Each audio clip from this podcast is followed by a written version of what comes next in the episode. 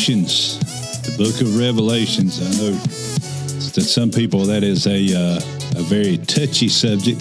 Everybody has their own opinions about Revelations. And I know a lot of churches, a lot of ministers, or different people have said, you know, that's a, that's a mysterious book. You you got to be careful reading reading the book of Revelations. And uh, you know, I heard I heard a guy today I was listening to. He said that uh, somebody told him said, "Don't read the book of Revelation." Said, "I know people that read the book of Revelations and died."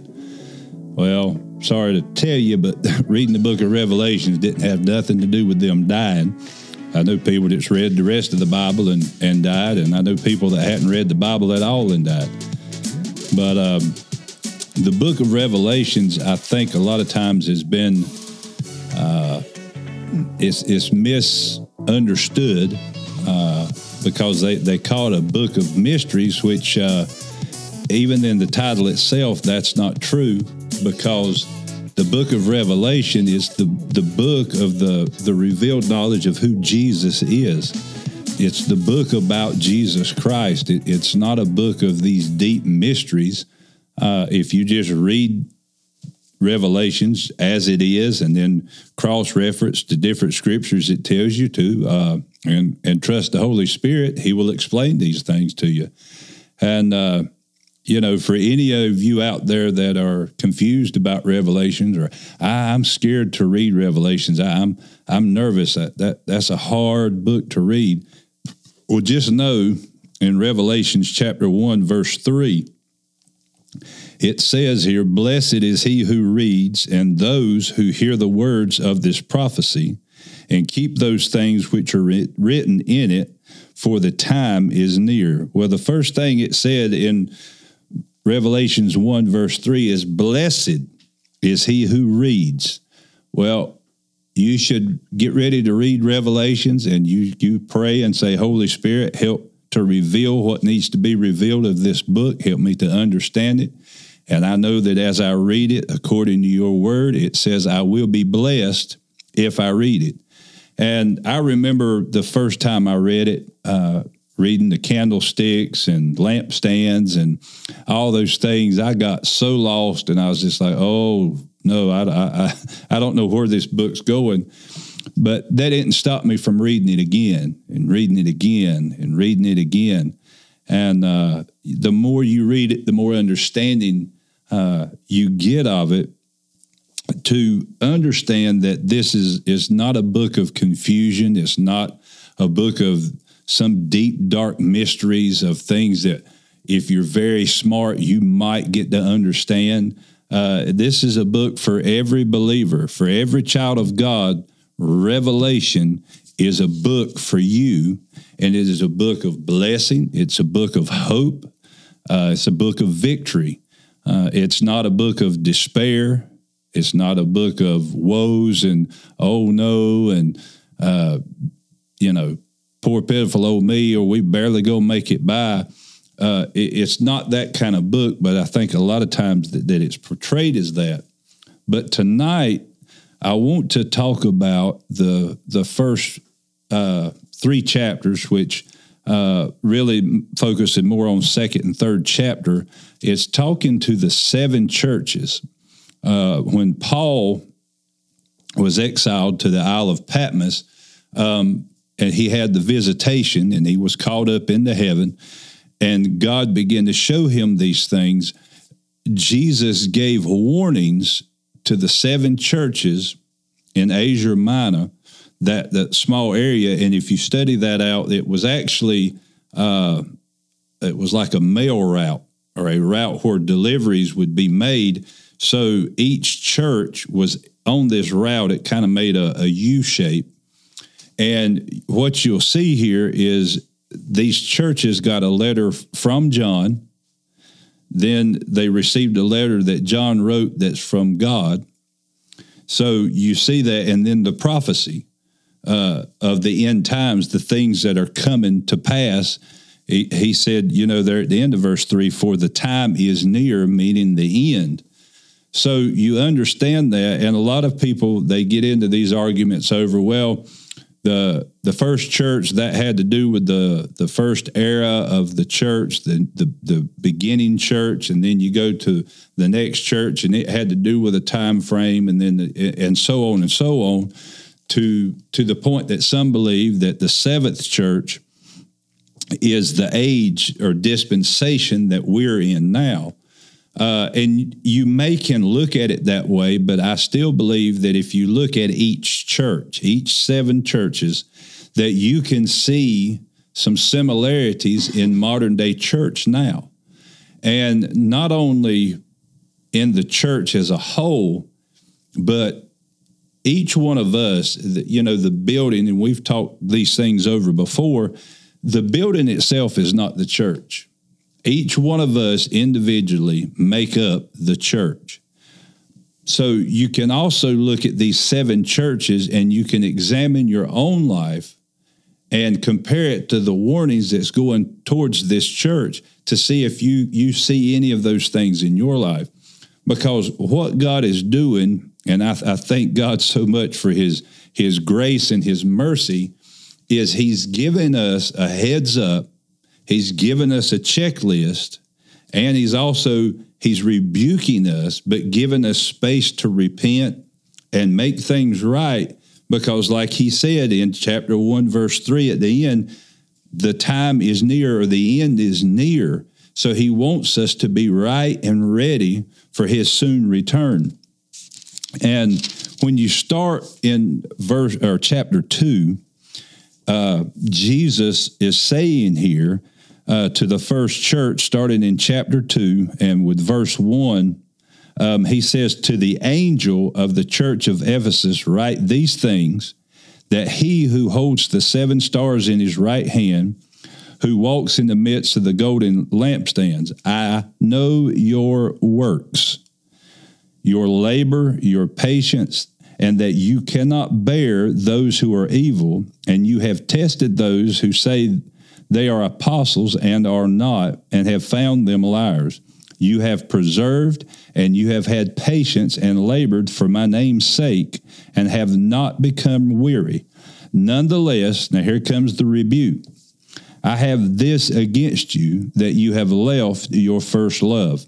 Now remember, therefore, from where you have fallen, repent and do the first works, or else I will come to you quickly and remove your lampstand from its place unless you repent.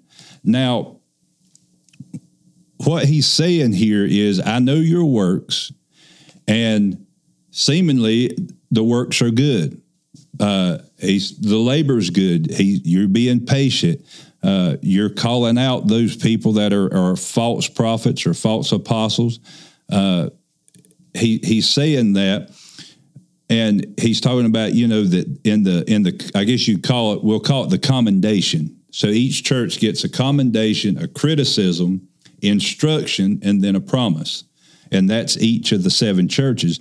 So the the commendation is that they reject evil, they preserve, and they have patience. Well, churches today. Let's look at Ephesus and let's look at some of the churches today churches can be doing a lot of things for God. You can be at every church service. You can uh, come early. You can work on the church staff. You can uh, work in, uh, I don't know, uh, uh, food pantries or uh, what they call the, I forget what we, what is it, where they feed the, community community centers and uh, community tables where they feed the the homeless and the sh- shut in and things like. You can be doing all these good works, but you can get so busy doing the works that you lose sight of the one you're doing it for.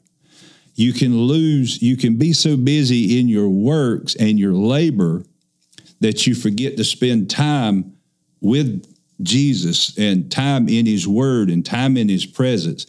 You know, and I think we can all say at some time or another, I know I can, that I've, I've been so church minded, so ministry minded, that at times I've gotten so busy with it that I've forgotten to spend time with Jesus.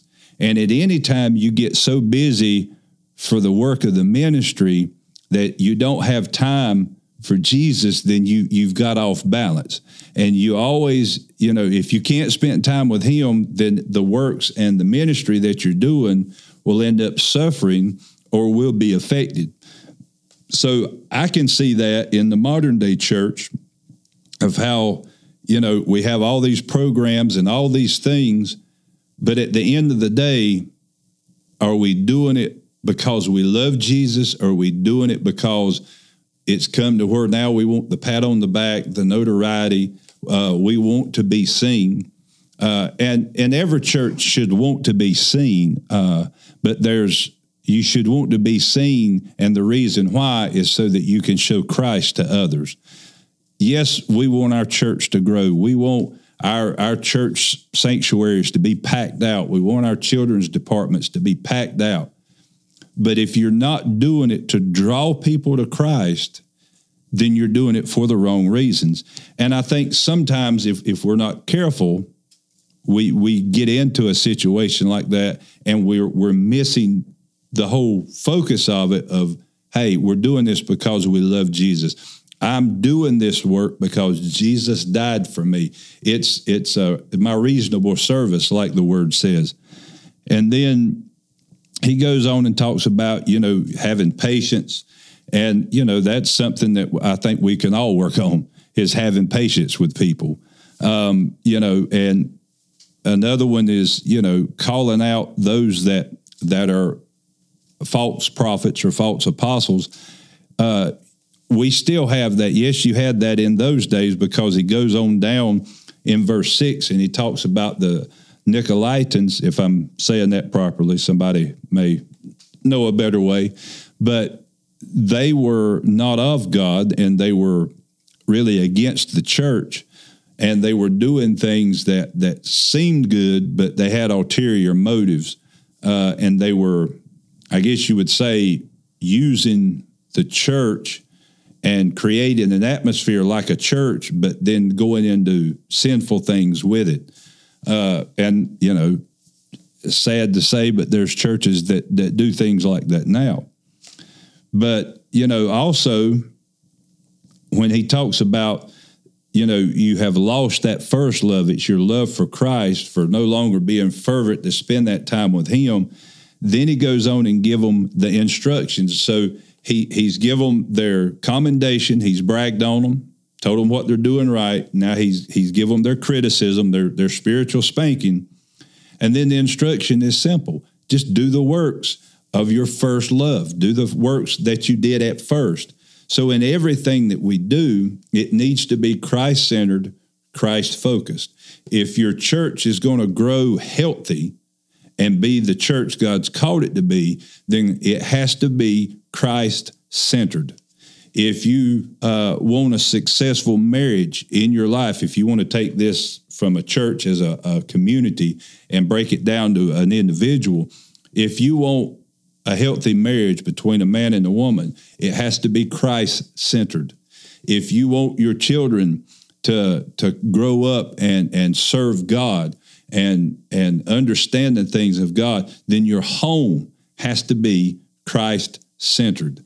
If you want your finances to prosper and and and you be able to do things financially and not have to worry about money, then your finances have to be Christ centered. So everything in your life has to be Christ centered. And he goes on and he he tells them that their promise is the tree of life for the church of Ephesians. And you can go back into Genesis, I think, chapters two and three, and, and you can look at that and understand more about the tree of life. We won't go all the way into that for the sake of time. But I think just by looking at that first church, you can see that there's different applications for the the church of Ephesians. It, he said it was the on my Bible the loveless church. So you can see that yeah, that may have happened back then, but you can also see now in our current day in our present time that there's situations where personally I may have gotten too busy uh, working for God, or may just got so busy that I left Him out. So I, I, need to draw back. I think each one of us could see that. But then you can also see that with churches that may be doing a lot of stuff, but are people's lives being changed. You know, you can you can feed the homeless, you can uh, clothe the homeless, you can give them shelter.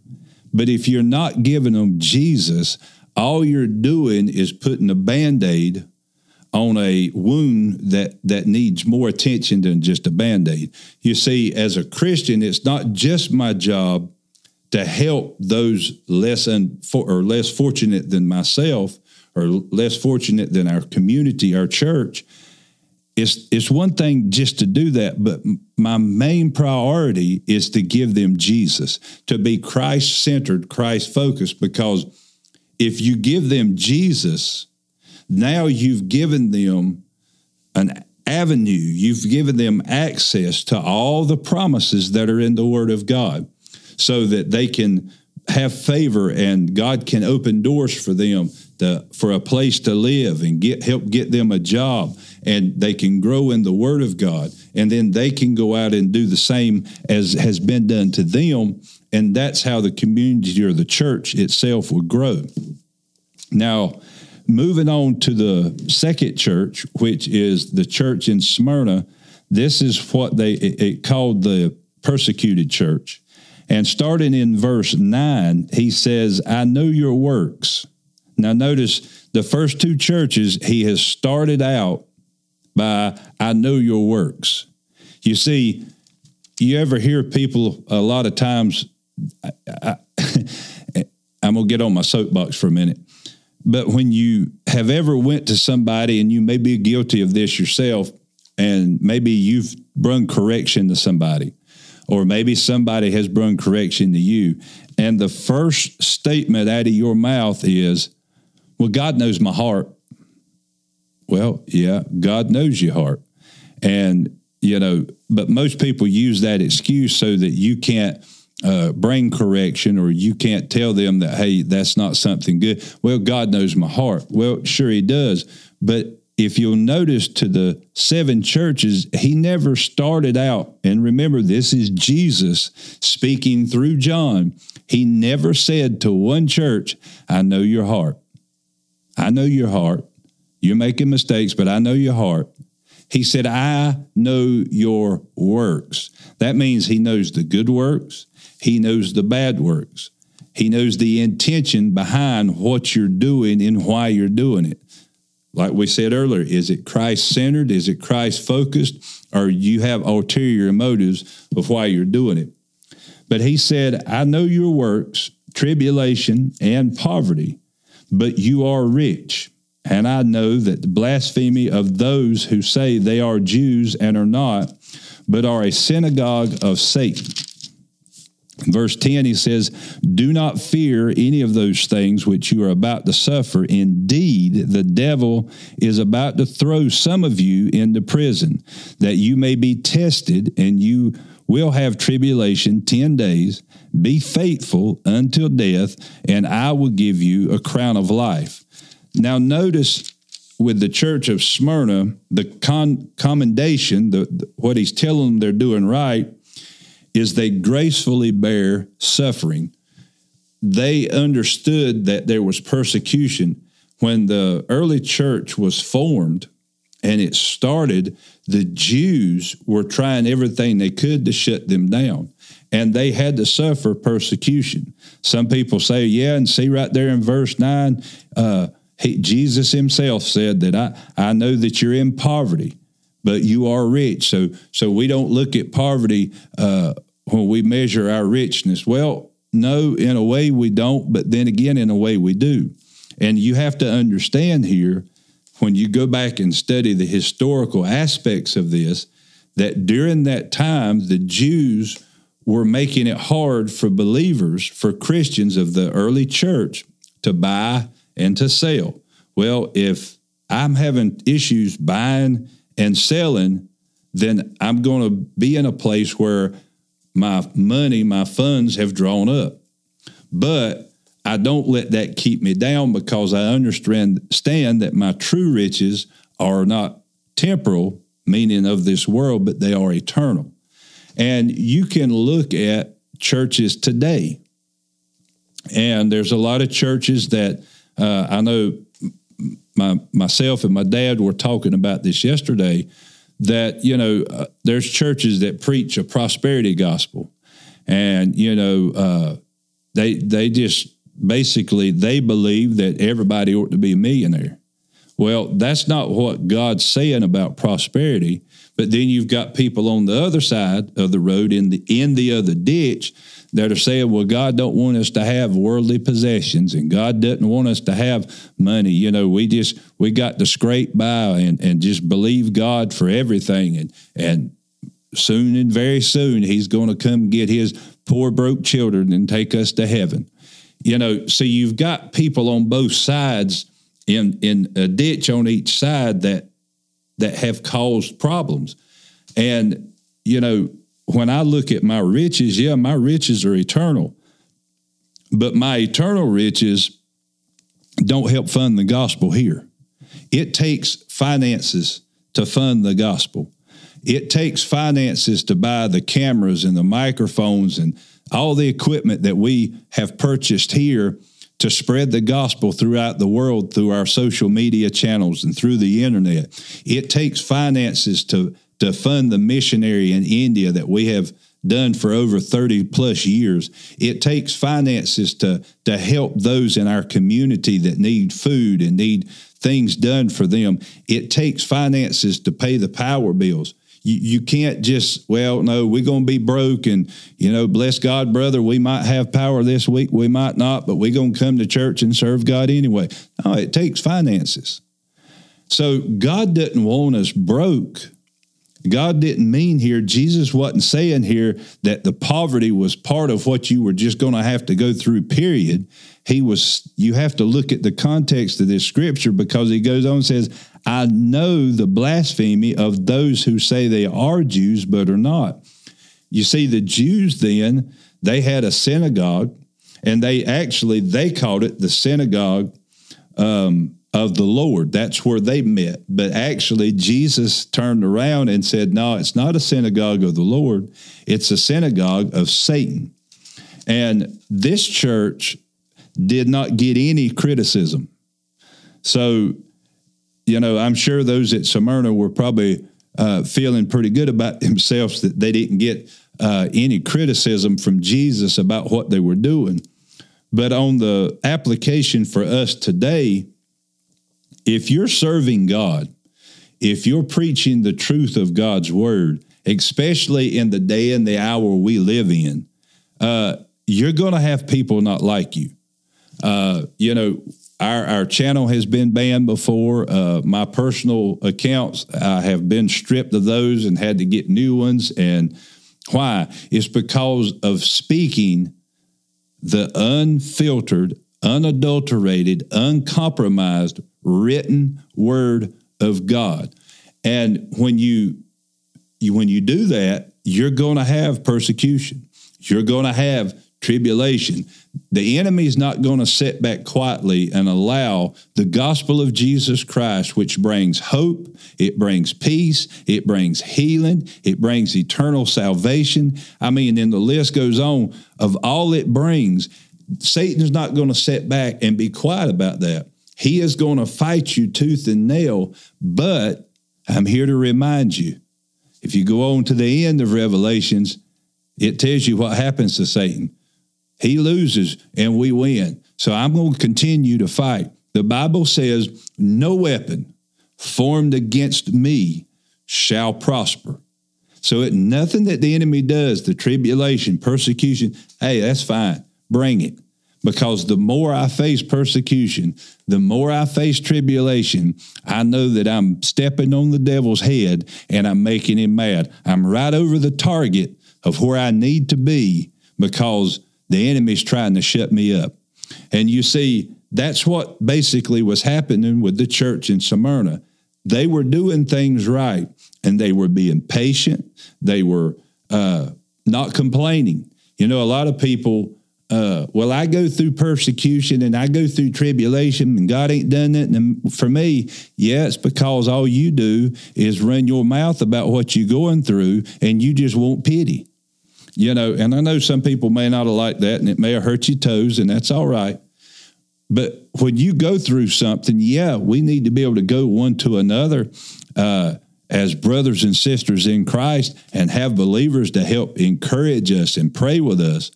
But when you running around to everybody and their brother, and like nowadays, uh, everybody posts a problem on on social media because everybody on social media that they're friends with turns into Dr. Phil. You know, they know how to give you the right answers of what to do. And 90% of the people or 99% of the people that's on social media, I don't need their advice and don't want their advice. You know, uh, to me, taking advice from uh, people on social media as far as that you don't know if their background, you don't know the, who they are, what what's going on in their life. Uh, taking advice from people like that's like getting mortgage advice from or home buying advice from a homeless person. You know, they don't know. That's not who I'm going to ask. But when you have somebody come to you and give you correction or give you advice and it's biblically based, it's the word of God, then yeah, that's who we listen to. And you see, that's what was happening with Smyrna. They were being persecuted because of their stand for the gospel, their stand for the word of God. And, uh, you know, I said some things uh, the other week that made somebody a little upset, and, you know, uh, they didn't come back. And, you know, I, I hate that, uh, it, you know, for that person. And I, I, but I cannot change the word of God. Just because somebody doesn't like something that's said, it doesn't change the word of God. And that's what's happened most of the time with the church is because we want to keep numbers up and because we want to be popular and because we want to be liked and we want to be known, we'll compromise what the Word of God says in order to keep a crowd. Well, I came to, I come to tell you that that's that's not how I roll, and that's not how we do here. You're going to get the Word of God. Trust me. If you're in the Word long enough, I don't care who you are, present company included. I've read some things in this book that I didn't like. But now there's a difference in something I didn't like, but yet I needed to hear. And you see, that's what the Word of God does it brings truth and it brings life. Well, it didn't say that it when it brought truth and life that it would all be a pat you on the back and make you feel like you're laying in a, a bed of uh, bubble wrap or, or pillows. Sometimes hearing the truth hurts, but if that truth helps me change my direction, change my tra- trajectory, and get me back on the path of Christ, then hurt my feelings. Tell me something that I don't want to hear but need to hear. You see, that's true friends, and that's having true Bible believers around you that will tell you the truth no matter your feelings. So you see that the church in Smyrna, they got no correction. The only instruction he gave was said, be faithful unto death. So irregardless of what you're going through, irregardless if it seems like all hell's falling down around you and things just don't seem to be working. If you're right with god if you have give him your all if you're in this word more than you've ever been if you're praying and having intimate time with the holy spirit more than you've ever been then i can give you those same words. Just be faithful. Continue in the faith because god is working on your behalf. So I didn't preach myself happy, but we're going to go on to the next church. Now, the next church is the church in Pergamos, and this one is a compromising church. And if you look in, uh, That's not for today, is it? oh yeah, that's a definite, definite day. That's why I say I think with each of these, you you can see a modern day example of the church as a whole and individually as each one of us, we can look at these things. But he said to the compromising church, starting chapter 2, verse 13, he said, again, notice what he starts out with I know your works and where you dwell, where Satan's throne is. And you hold fast to my name and did not deny the faith, even in the days in which Antipas was my faithful martyr, who was killed among you where Satan dwells. But I have a few things against you, because you have those who hold the doctrine of Balaam, or doctor of Baal, who taught Balak to put a stumbling block before the children of Israel to eat things sacrificed to idols and to commit, uh oh, there we go, sexual immorality. Yep, that's done. That that that done that done knocked a few churches out right there. But notice when he's talking to the church of Pergamus, he said, You've kept the faith and you've been in a place where Satan dwells. Uh, undoubtedly, the neighborhood they was in, well, it was pretty rough, pretty rough neighborhood. And that's a church. Yeah, and that's the church. That's in a church pretty where rough. Satan dwells. Think about that. people. Yeah. And, you know, his criticism to them was you tolerate immorality, idolatry, and heresies. Now, we're going to sit here and unpack that one for a minute. Now, my Bible says that that's the compromising church. Hmm. Anybody, uh, anybody know of any churches that have compromised in the last few years? Uh, me and Josh were just talking about uh, a church. I forget what the name of that church is. I don't really want to call the guy's name out, but he's well known, uh, been around for a long time. But they've just come out in support of homosexuality. North Point. North Point.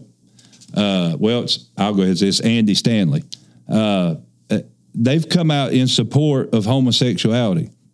That's a church that is a compromising church.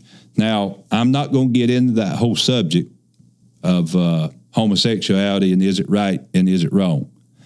It's wrong. End of discussion. No debate. There's nothing there.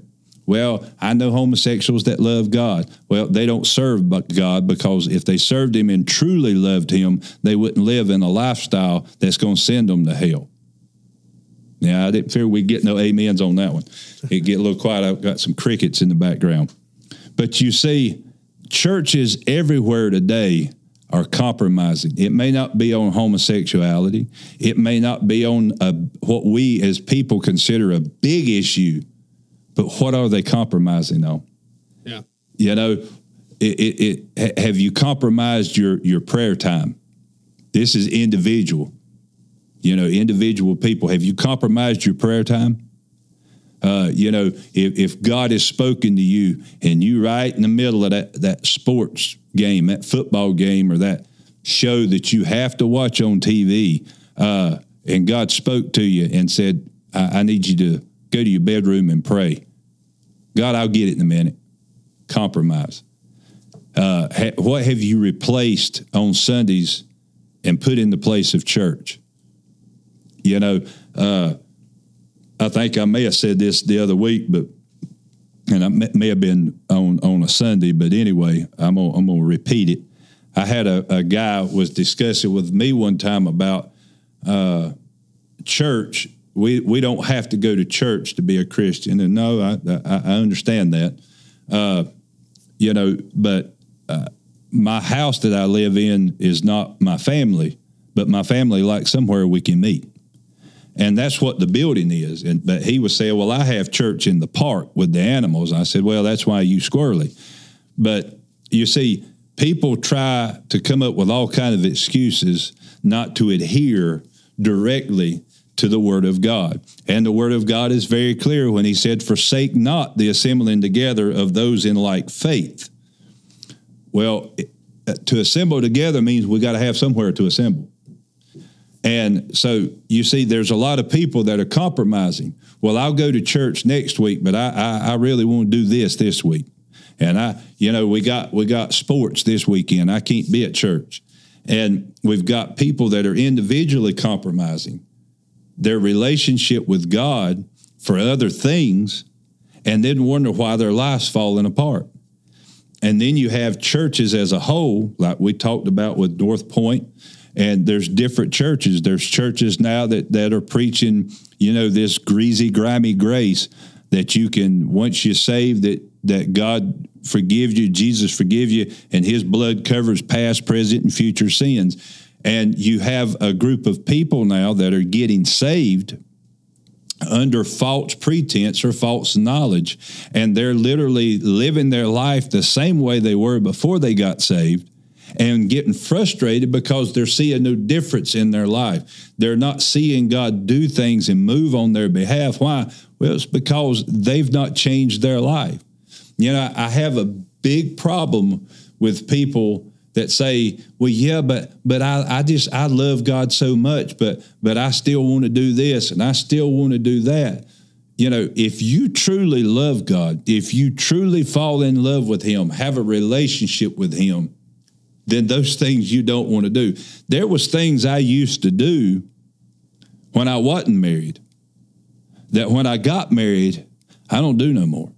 And I'm not saying they're bad things. I'm talking about going out on the weekends, hanging out with the guys, or you know, going to a a, a party or a club and and and trying to meet women. I don't do that anymore. Why? Because I'm in a relationship with a woman that caused me to say, you know what?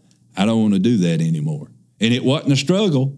I don't want to do it anymore. It's the same way with our relationship with Jesus. It's the same way when you truly get that intimate relationship with Him, the things of the world, I don't want to do them anymore. Why? Because I'd rather spend time with Jesus, the one that has changed my life, the one that has just took me and like that one song says, makes me want to shout, says it picked me up and turn me around and place my feet on solid ground. I'm gonna tell you, I gotta slow down or I'm gonna have to take up an offering because I didn't preach me happy twice. But we have to look at churches. What is a church preaching?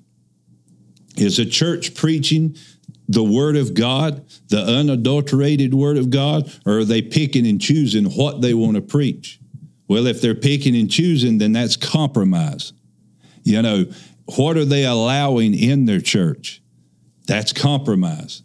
You know, uh, I seen a YouTube video. I don't know, Josh, you might have seen this, but it was a church. I think it was in California, which yeah, that's it won't be that surprising now that you know it's in California. But nonetheless, it was a church. It's supposed to be a house of God.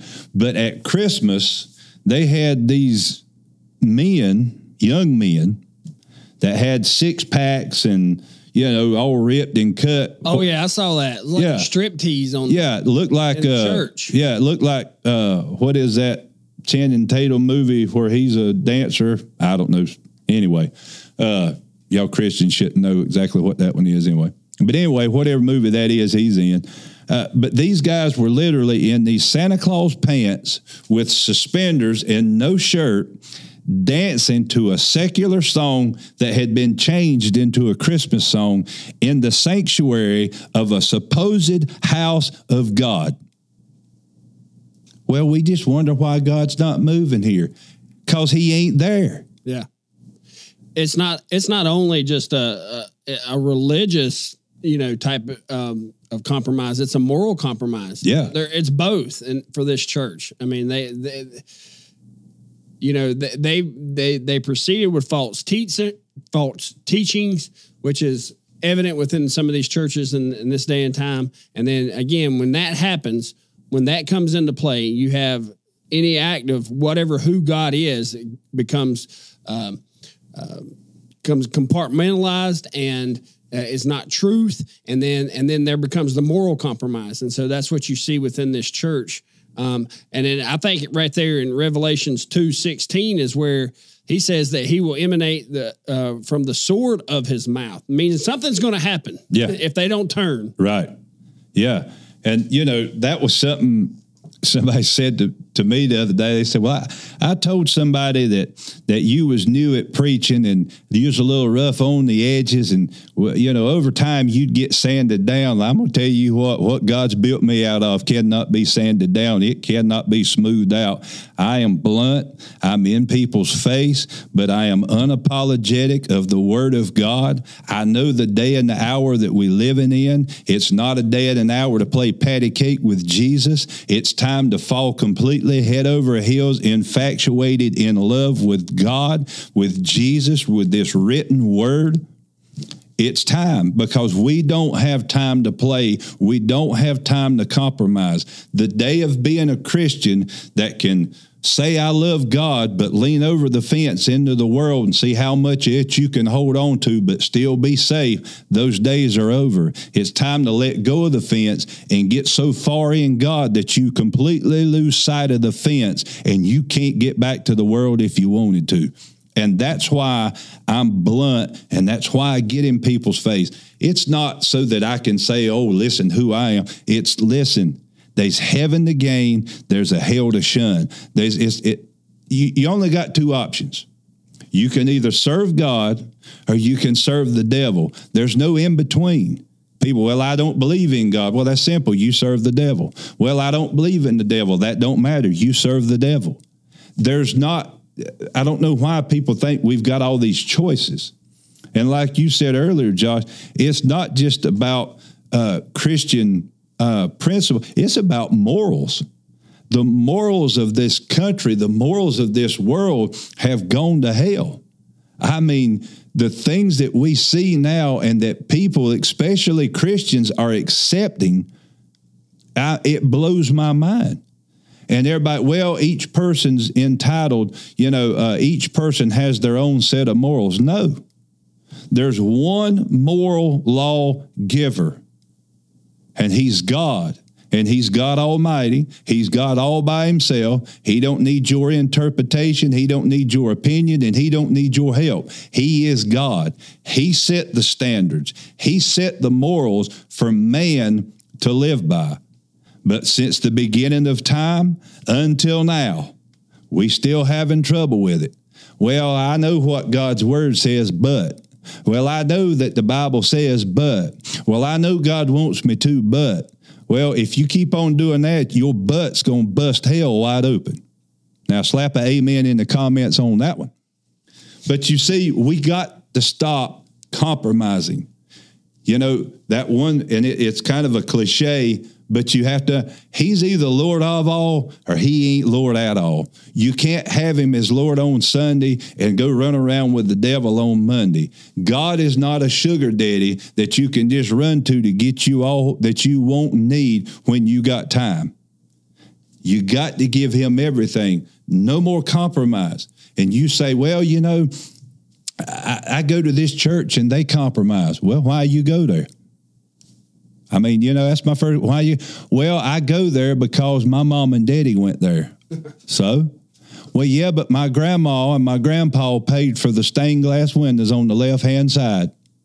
So, well, my great grandpa helped, great great grandpa helped lay the bricks. So, well, my great great great grandpa and his family give them the land that the church is on. That ain't got nothing to do with you going to heaven. When you, when you go to heaven, God's not going to look at you and say, "Well, that church was a compromising church, but since your ancestors donated the land, laid the brick, and put the stained glass windows in, we're going to let you in." He ain't going to say that. So we've got to be careful what are we compromising? And it's the church we're going to. Is it preaching the word of God or has it begun to compromise when it comes to homosexuality, transgenderism, abortion? Uh, you know, those are big ones. I'm going to tell you one of the biggest ones in church, and that's people shacking up. Well, we not married, but you know, we gonna go to church and then we no, uh-uh. You shacking up, you in sin. You can act like you love God all you want. But I'm going to tell you what, when the rapture happens, if you shacking up, you're going to get shaken up because you ain't going you, you won't make it. Why? Because you've compromised. God's word is he's complicit. He's plain about it. If you're not married and you're sleeping together, it's a sin. Yep. So see that got the other. I don't know what percentage of people I could probably make. My, I guess it sounds like I'm trying to make everybody mad tonight, but I'm I'm really not. I'm trying to to wake you up. And listen, some of you may be sitting here going, "Well, man, I'm doing good. You hadn't stepped on my toes yet." Well, praise God. But don't get too excited. We we got five more churches to go, and we might not get through all of them tonight. I was trying, but the preach done jumped on me. But he told them in that church when they tolerate immorality, idolatry, and heresies, what was the instruction? Repent. You see, if you find yourself in any of these things, repent. He'll forgive you. Don't worry about man and what man thinks. Be focused on what God thinks. Repent. And he said, if you repent, there's hidden manna and a stone with a new name. Boy, I like that. That's a promise. There's a hidden st- hidden manna and a stone with a new name. Well, I, I, I kind of think about that scripture where it says, "My God shall supply all of my need according to His riches in glory." That's a promise I have if I serve God. Now, when you go to the church of Thyatira, that's a tongue tangler there. That's a corrupt church. Hmm. Wonder if we got any of those today. Now, starting in chapter 2 with verse 19, look what Jesus started with there. I know your works. I know love, service, faith, and your patience. And as for your works, the last are more than the first. See, he's saying there, you started out slow, but you you doing it to it now. You you're doing a lot. But nevertheless, I have a few things against you because you allow that woman Jezebel, who calls herself a prophetess, to teach and seduce my servants to commit sexual immorality and to eat things sacrificed to idols. I gave her space or time to repent of her sexual immorality, and she did not. Indeed, I will cast her into the sick bed, and those who commit, uh oh, there's that word, adultery with her I'll put them in great tribulation unless they repent of their deeds.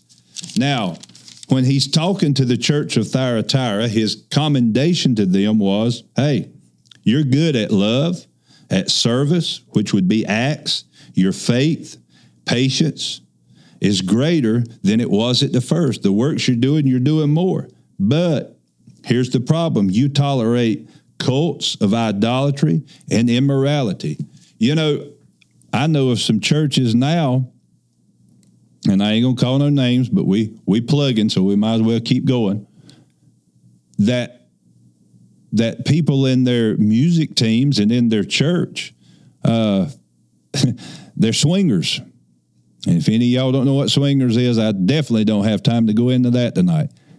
But they're in leadership in a church and they're living in adultery.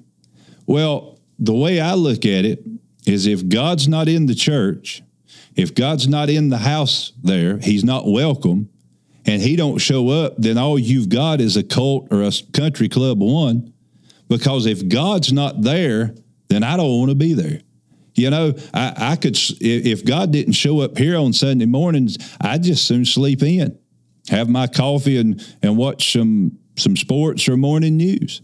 But I get up every Sunday morning and come to the house of God. Why? Because I know He's going to meet me there. And when I get there, there's there's like-minded people, people with the same faith and the same passions as me. They're coming at the same time. And when we get together and we begin to exhort the name of the Lord, guess what? He shows up. That's what we want. But you see, there's a lot of churches that are corrupt. You know, I, I could name some ministries that are well known that I've sat in a service before and heard them take up an offering for their well ministry in Haiti. We putting wells in Haiti. Well, I know personally that that ministry ain't doing nothing in Haiti, but they taking up money for Haiti. You see, there's corruption even in the church. Not every church. I, this is not a church bashing session. Uh, it may sound a little bit that way, but what I'm saying, just because something's labeled a church God's give us seven churches to look at that you can judge and say, well, hmm, I don't know if that's a church or not. So they have corruption in them. There's churches take up money, and you know, they seems like ministries all the time. Every time you turn them on, they'll give you a five minute sermon and then 10 minutes trying to get money out of your pocket. Well, look, if God speaks to you and says, give to that ministry, give to that ministry. There's nothing wrong with that. But make sure God's telling you to give. Make sure that that ministry is doing what they say they're going to do. You know, that's one of the big things here. If we raise money or support something, uh, we want pictures. We want things that we can show people to say, look, this is what your money's going to.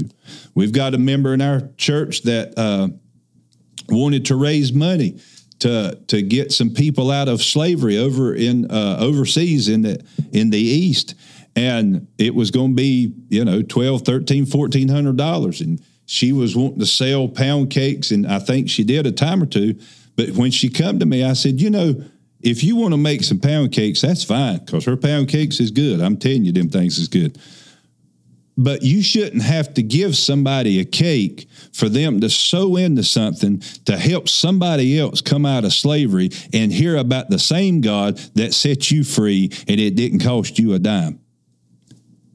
So we raised that money. I mean, just like that. And we was able to get a whole family out of slavery and get them a small home and a sewing machine so that the mother could call, make an income to, to put food on the table.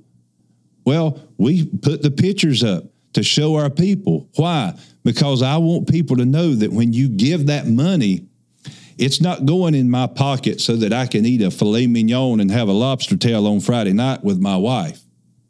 That you know that that's not that money. If you give it to a specific thing, then every dime that you give to that specific thing, that's where it goes. We don't say, well, you know, that was a that was a huge offering. we don't want to give all that to, to that ministry. Let's let's just give them percentage. No, if you give your money for a specific thing, then that's where we're going to take it and give it. I don't care how much it is.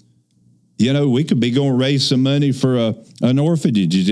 Oh, we raised hundred thousand dollars. Well, you know, we need to keep some of that. No, we do not. Uh uh-uh. uh If it got raised for that reason, then that's why it's going.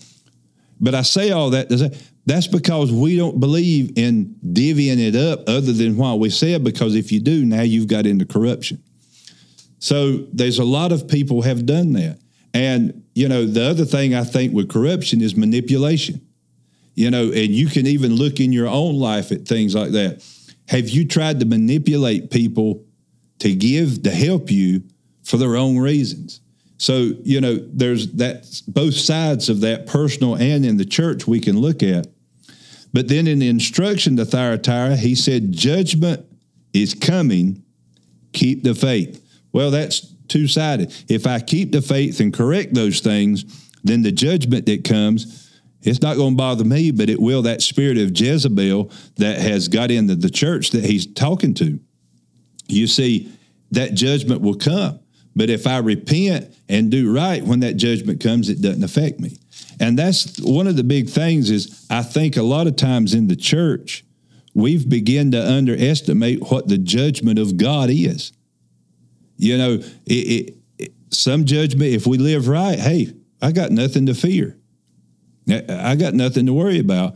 But if I'm trying to live in the world and and and I'm trying to mislead God's people, you know, the Bible says that if you cause the least of these to stumble, meaning if you cause a lesser one in the faith to stumble from the word of God and fall back into sin, it would be better for you to have a millstone hung around your neck and cast into the sea. Well, a millstone is a rock about the size of a washing machine. That's a pretty harsh judgment if you cause somebody to sin or cause somebody to stumble. So you don't definitely don't want to be in, involved in any of those things there. Now, going into chapter three, this is to the church of Sardis. Now, my Bible says this is the dead church. Hey, Wes, may, I got something on that last yeah. church real quick. Okay, go ahead. I think one of the things also in there in in that Jezebel spirit and something is sometimes we have and and and understand me whenever I say this is that you have sometimes you have ministers that follow up underneath that Jezebel spirit. Yeah. Oh yeah. And it, and the church is all centered around them instead of Jesus. right. Yeah. And, and in those cases, you see that corruption yeah. you see that that moral decay you see the things that they're doing in there the false teachings taking place because they they have put themselves above the throne of god Yeah. Yeah. And, you know, that's one of those things where I even question some places that say they're a church because the Bible says clearly, Jesus said to his disciples, These signs shall follow them that believe. Well, what are those signs? In my name, they shall cast out demons, they'll heal the sick. You know, he give a list of things that you would see that would tell other people that you were his disciples, that you were his church. Well, the way I understand that, and I'm, I may be I may be a little off on this. Uh, this is going to be a, a, I guess, an opinion, but to me, it, it it's the scripture. If your church is not seeing signs, miracles, and wonders, if you're not doing the things that Jesus said would be the signs of his disciples, then is that truly a church? We ain't never seen anybody healed in our church run. Well, we we ain't never seen uh, nobody cast out devils run. You know, we have that power and that authority, and that is the signs that we are the church. That's the signs that we are the disciples of Christ. What is a disciple? It's a follower of. Well, if I'm a follower of, those signs should be following me. So I'll get back off my soapbox on that one. Just a just a little thought there. But now to the dead church in Sardis, he said these things. This is chapter three, and we'll start with uh, verse two. He said, "Be what?" Well, no, let's go back to verse. Just start in verse one.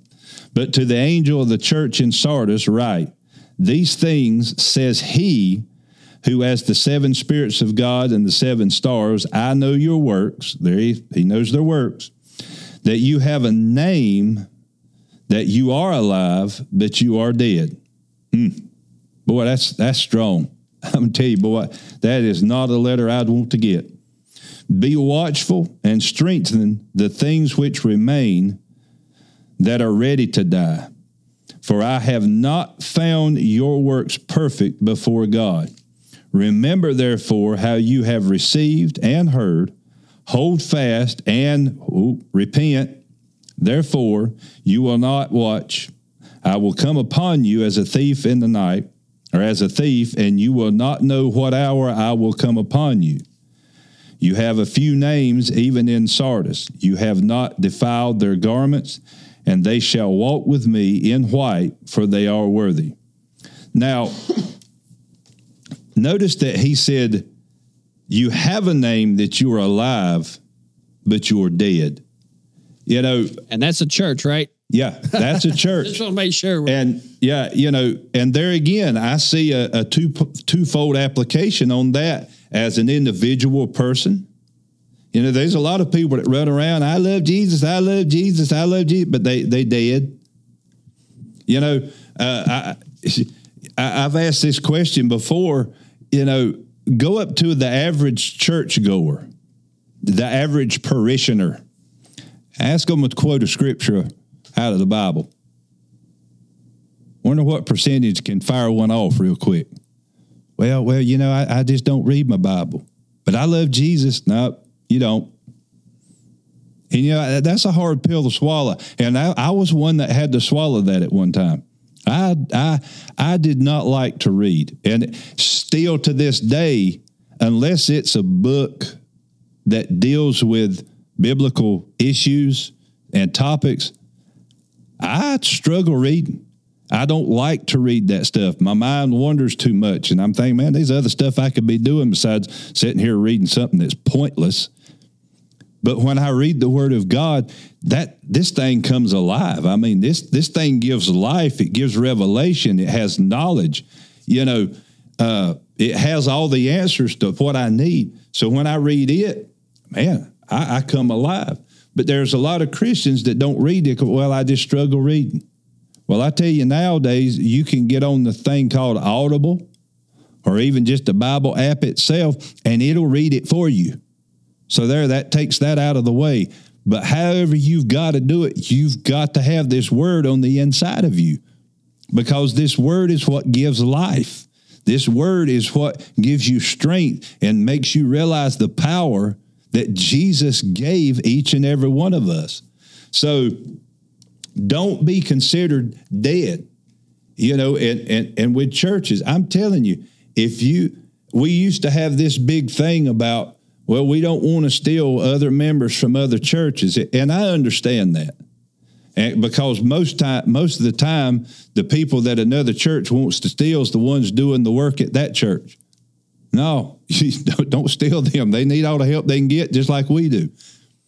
But if it's a church that is not teaching the Word of God, that is teaching doubt and unbelief, and oh, when we finally get to heaven, you know, like some of the old hymns they used to sing, won't, won't we have a time when we get over yonder? Well, yeah, but what about here? According to my Bible, we're supposed to have heaven on earth. We're supposed to, to be a light in a dark world. We're supposed to give people that have no hope hope. We're supposed to tell people that's been given a death sentence that we know a man that if they'll accept him, will give them life and give it to them eternal. You, you see, I, I'm not dead. You, you can't study the Word of God. You can't pray in which that's another one. I'm going to get to it. But you can't read his word. You can't pray and not be excited and have a passion on the inside of you about the things of God. You can't. It, you know, I, well, I love Jesus.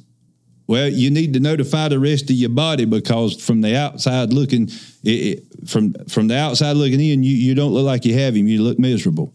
Yeah, that church is just merely going through the motions of Yeah. their faith. Yeah. You know, without having really feeding their spirit. Yeah, and you know, and I and I mean, I, I'm guilty as anybody else. I, I went through a spell in my life where I just went. I went to church. I was just yeah, like you say, going through the motions, and I was spiritually dying.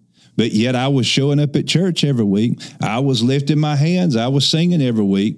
But spiritually, I was dying. You know, and it was because I just got complacent and lazy. I was going through the stages of these churches, you know, in some some sense.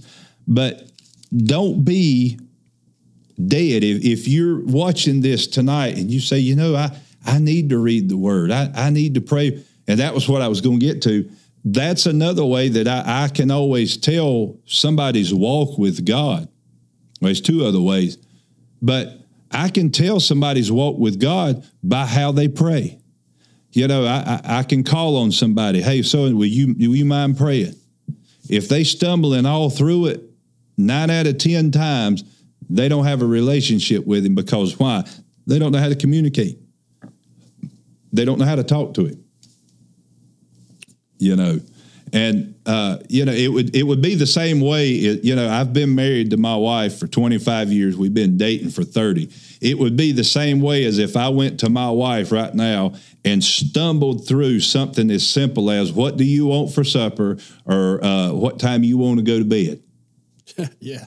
You know, and so no, it ain't. Yeah, yeah, it's the same way. After 30 years, I know how to communicate to my wife, and she knows how to communicate to me. We're not sounding like bumbling idiots trying to communicate. Why? Because over 30 years, we've developed a relationship where I know her and she knows me. And it's the same way with God. You have to develop a relationship. It doesn't happen overnight.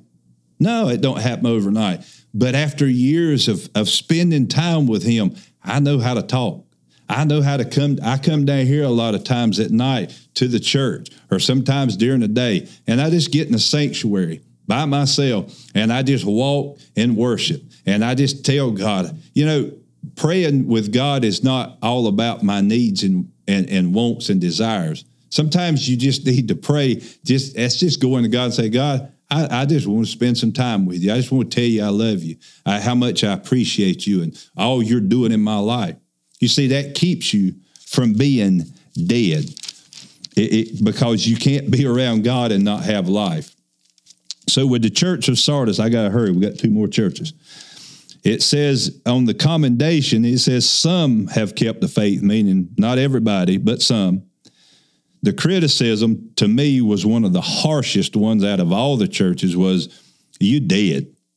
Uh, you know that that that's a hard, harsh criticism. Instruction was repent and strengthen what remains. So that means that that those that are still holding on the others can repent and the church as a whole it will strengthen it will grow back you know and then the reward of the promise was is a faithfully honored and clothed in white. What does that mean? Well, if you repent and you get back right and you stay faithful, then you will be clothed in white, which is righteousness, which is the glory of God. So those are things that we, we would definitely want to look at. And then to the church of Philadelphia, the title of this one, my Bible says, is the faithful church. And starting chapter 3, verse 7, it says, And to the angel of the church in Philadelphia, write, These things says he who is holy, he who is true, he who has the keys of David, he who opens and no one shuts, and shuts and no one opens. He says, I know your works. I have set before you an open door, and no one can shut it. You have a little strength, and have kept my word, and have not denied my name. Indeed, I will make those of the synagogue of Satan. There he's talking about the the Jews Jews again, and the the Sadducees and Pharisees, more or less who say they are Jews and are not, but lie indeed. I will make them come and worship before your feet, and to know that I have loved you, because you've kept my commandment to preserve. I also will keep you from that hour of trial which shall come upon the whole world to test those who dwell on the earth. Behold, I am coming quickly. Hold fast to what you have, that no one may take your crown. Now, he he's saying here that uh, you know, and on our discussion last week, uh, I think later on, a few days later, there's some people got in the argument over uh, pre-trib and post-trib, mid-trib, all that. And I was reading some of that, and and there was one of the guys had commented and said that the the wrath of God is not the judgment of God, and that some along those lines about we that they wouldn't go be the wrath like we think it is. But verse 10, he says that I will also keep you from hour of trial, which shall come upon the whole world to test those who dwell on the earth. We're not going to be here. We're gone. We're going to be in heaven, in glory, marriage supper of the Lamb. We're going to be kicked back in a feast while that hour is going on. So if you stay faithful, God is saying you will escape the hour that's coming. And I think anybody with one eye and half sense knows that this world, whether you're saved or you're a sinner, whatever, that everybody knows that this world cannot keep going on the trajectory that we're going now. Lawlessness is abounding. Things are just, it's like you wake up every day and you think, well, it can't get any worse than it was yesterday. And they'll come out with some stupid law, some stupid idea, and think that it's great. And you got this sect of people that jump all over it and praise it when anybody with a little common sense and education knows that it don't work. But we keep seeing that coming. The world can't keep going like it's going. And God is saying that, like with this church, if you're faithful, you're not going to have to see that hour. You will escape that hour. And he says to that church, the commendation is that you preserve and keep the faith and you keep the word of Christ and honor his name. Well, that should be the church today. And there are churches out there today that have preserved the faith. What does that? That means we've preached the word of God even when it was not popular. You know, uh, I, have seen these memes on social media before, and it shows four or five people over here at a church and it says this church preaches the truth. Then it'll show this church is packed out with people waiting on the outside and it says compromised. Well, that's why people will go somewhere where they are told that they can live in sin. Wherever I can go and be comfortable in my sin, that's where I want to go. Uh, I don't want to go somewhere where uh, I'm told that I need to stop doing this and I can't do that because it's a sin. But if I stop doing that, here's the things that God will bless me with. You see, people don't want to hear that because when you have to get out of sin, it's not comfortable. You know, Paul said that he had to crucify his flesh daily. God, you know, that's that's it didn't say God would crucify the flesh. It, it, it didn't say that that he would give you uh, you know uh, uh, the the the code to crucify. He said, No, I have to crucify my flesh daily. Well, to crucify indicates there's going to be some discomfort. There may be some pain involved. And it's not just going to be this smooth transition. You have to choose every day to crucify your flesh, the thoughts that come in your mind, the things that your flesh says it wants to do. You have to crucify those things and do what the Word of God says. And He says that, you know, if you keep the faith and if you honor and be instant, you know, that, that you will escape that hour. Now, the criticism to Philadelphia is there was only two churches, Smyrna and then Philadelphia, that got no criticism. So out of seven churches, only two were doing it right. But then his instruction for them was the same of keep the faith. In other words, keep doing what you're doing, keep trusting my word, and keep winning the lost and bringing the lost into the house of God. And then their reward was a place in God's presence. Boy, I tell you what, that's that's a reward enough. You you can have it all. You can take the riches of the world. You can take it all and go shove it somewhere. You just give me the reward of God's presence, and that's all I need. But he says a place in God's presence, a new name, and the new Jerusalem. What does that mean? Well, you see, if you go back and watch last week, before everything gets bad, we getting snatched out of here. Yeah, well, I don't believe pre-trib. I don't care. You can stay. I'm not. I'm gone. Pre-trib, first load out. And when I get to heaven, after the marriage supper of the Lamb, see, I'm going to be in God's presence. And then I get a new name that's written down in glory. And when we come back and Jesus establishes his throne here on the earth to rule and reign for a thousand years, that new Jerusalem ascends. Hey, guess what? We coming back with him. We gonna be there. You see, that's a promise that the Church of Philadelphia has. So that should excite you. Now, the last church, and I promise you, going to quit. This is one I think that we can we can see some similarities to in today's society. But starting in verse 14, it says, And to the angel of the church of the Laodiceans write, These things says Amen, the faithful and true witness, the beginning of creation. I know your works that you are neither cold nor hot. I could wish that you were cold or hot. So then, because you're lukewarm and neither cold or hot, I will vomit you out of my mouth. Because you say I'm rich and you've become wealthy and have need of nothing, and do not know that you are wretched, miserable, poor, blind, and naked. I counsel to you to buy from me gold that's refined in fire, that you may be rich white garments that you may be clothed, and that the shame of your nakedness may not be revealed, and anoint your eyes with the eye salve that you may see. As many as I love, I rebuke and chasten. Therefore be zealous and repent. Behold, I stand at the door and knock. If anyone hears my voice and opens the door, I will come into him and will dine with him, and he with me. Now, this church was lukewarm.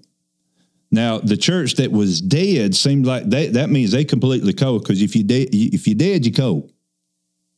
So it, it they were cold, but they got bragged on about a few things. But God's saying that these people, I, I, lukewarm, that's another term or way of saying a fence rider. Somebody wants to ride that fence, meaning I'm going to play with the world, but I still want to love God. You know, they the, the church of Laodicea got no commendation. He didn't brag on them about nothing. His criticism is they're indifferent. What does that mean? Well, it's hard to tell. Are you a Christian or are you a sinner? You know, the people that we come to church on Sundays and they'll sling in tears and, and snot and they'll run up and down and, and cry and, oh, I love Jesus. And they jump and bounce like they know how to worship and they amen through the service. And then Monday through Friday or Saturday, they live like hell and live for the devil. You know, I, have I've heard people brung up before and somebody say somebody's name and they, oh, they a Christian? Oh, oh, they a preacher? Oh, oh, they a prophet? Oh, they an evangelist? Why? Because they didn't live that lifestyle in front of somebody because that somebody seen them and they can they they put them into the the sect of the world because of what how they lived so they're lukewarm and god said i'd rather you be cold he said what god said i could do more with you and could have more compassion on you if you was just cold than if you was lukewarm because another way I, I like to look at lukewarm is somebody that's self-deceived if somebody's deceived you can go to that person and through the word of God and through prayer and compassion, you can get them to see deception. But when somebody's self deceived, you can't because they know that what they think, the conclusions that they've come to, is they're right. You can't tell me I'm wrong. I know I'm right. And a lot of you may know people like that.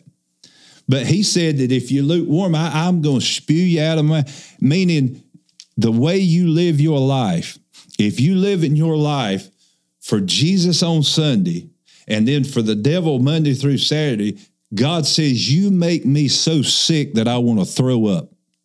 That's putting it blunt.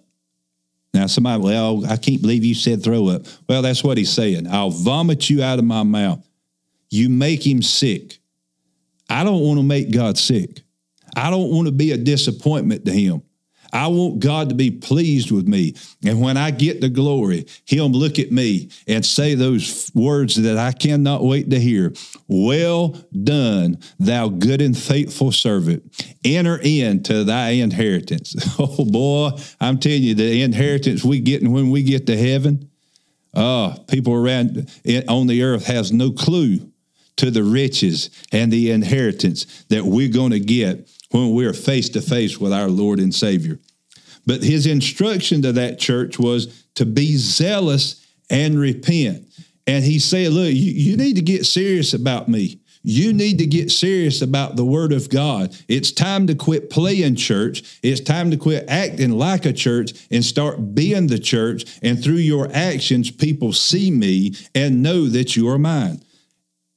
And if you do that and repent, he said, their promise, their reward was you get to share Christ's throne. So you see, even people that are lukewarm, if they'll repent, they're still going to get to share Christ's throne. They're still going to be in glory when it's all said and done.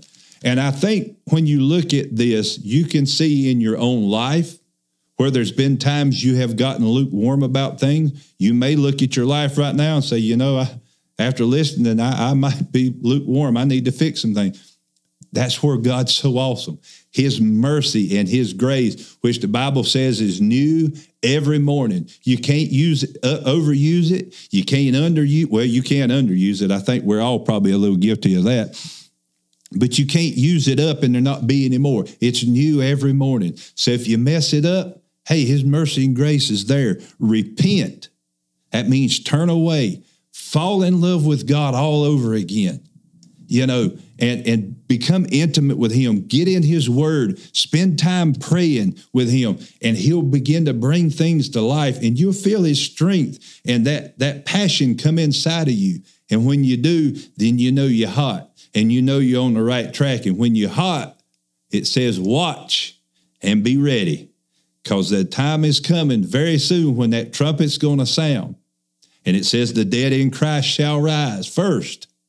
And then those that remain, we're going out of here.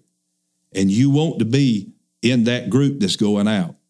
So I hope something that we've shared tonight has blessed you. Uh, again, I apologize for going so long, but that was seven churches, and uh, Holy Ghost did get on me. I want to preach a little bit, so it'll be all right. But I thank each and every one of you for staying on here, hanging with it. Listen, like and share this on your social media. It, it's your way of helping us spread the gospel of Jesus Christ into all the parts of the world through technology. And all you got to do is like it and share it. When you get to heaven, you may be surprised at people that come up to you and say, Thank you for sharing the gospel. And you be like, What, what did I do? Well, you shared a message online and I watched it, and the Holy Spirit come on me and convicted me, and I gave my life to Christ. And because of that, I get to spend eternity in heaven. It's as simple as clicking a button. Hey guys, we love you. We pray God's blessing and his favor upon you. And remember, nobody loves you more than Jesus. We'll see you next Wednesday night.